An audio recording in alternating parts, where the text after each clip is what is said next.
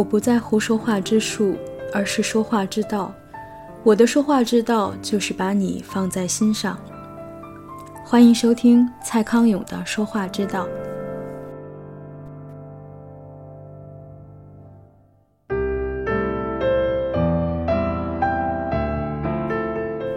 你说什么样的话，你就是什么样的人。你把球鞋丢在这里，是想害我摔死呀？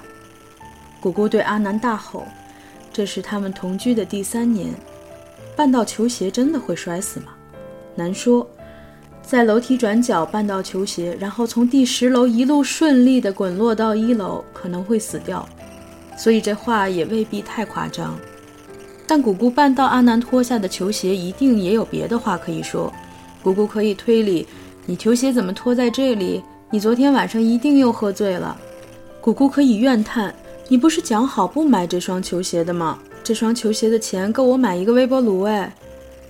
姑姑也可以撒娇，怎么办？被你的球鞋绊到了啦，痛痛哎。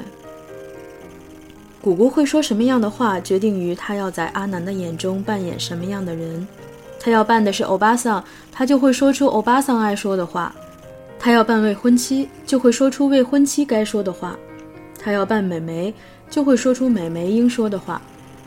很多人认为你说什么样的话，透露出你是什么样的人，但我觉得不止如此。我觉得你说什么样的话，你就是什么样的人。You are what you say。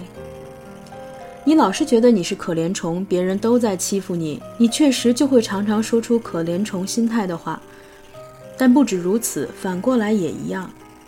你每句话都说可怜虫才会说的话，说久了，你就会是可怜虫。当姑姑大吼说“你想害我摔死”时，阿南一定会觉得这疯婆子有被害妄想症。相信我，就算我这种在杀人界完全是肉脚的人，也不会想靠乱丢球鞋这么没效率的招数去杀人的。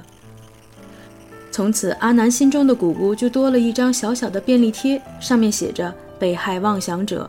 下次他们再吵架时，被迫害就会变成阿南抱怨姑姑的一个依据。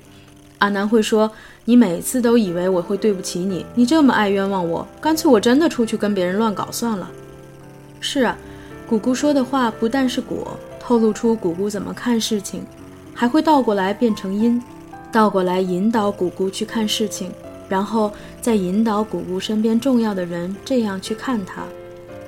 你嘴上爱抱怨，你就成为怨女；你嘴上爱耍贱，你就成为贱嘴。你老是说色情笑话，你就成为色迷迷怪叔叔。虽然我们都知道你骨子里可能并不是这样的人。你真的想变成给别人温暖的小太阳吗？那你就从说话开始，定出一些简单的、你真的做得到的事。例如，规定自己每周三中午一定发出一通简讯，问候一位在你通讯簿上的朋友，而且在对方回你简讯之后，一定再回复一则给对方加油的简讯。那万一对方跟我借钱怎么办？那还是要叫他加油啊！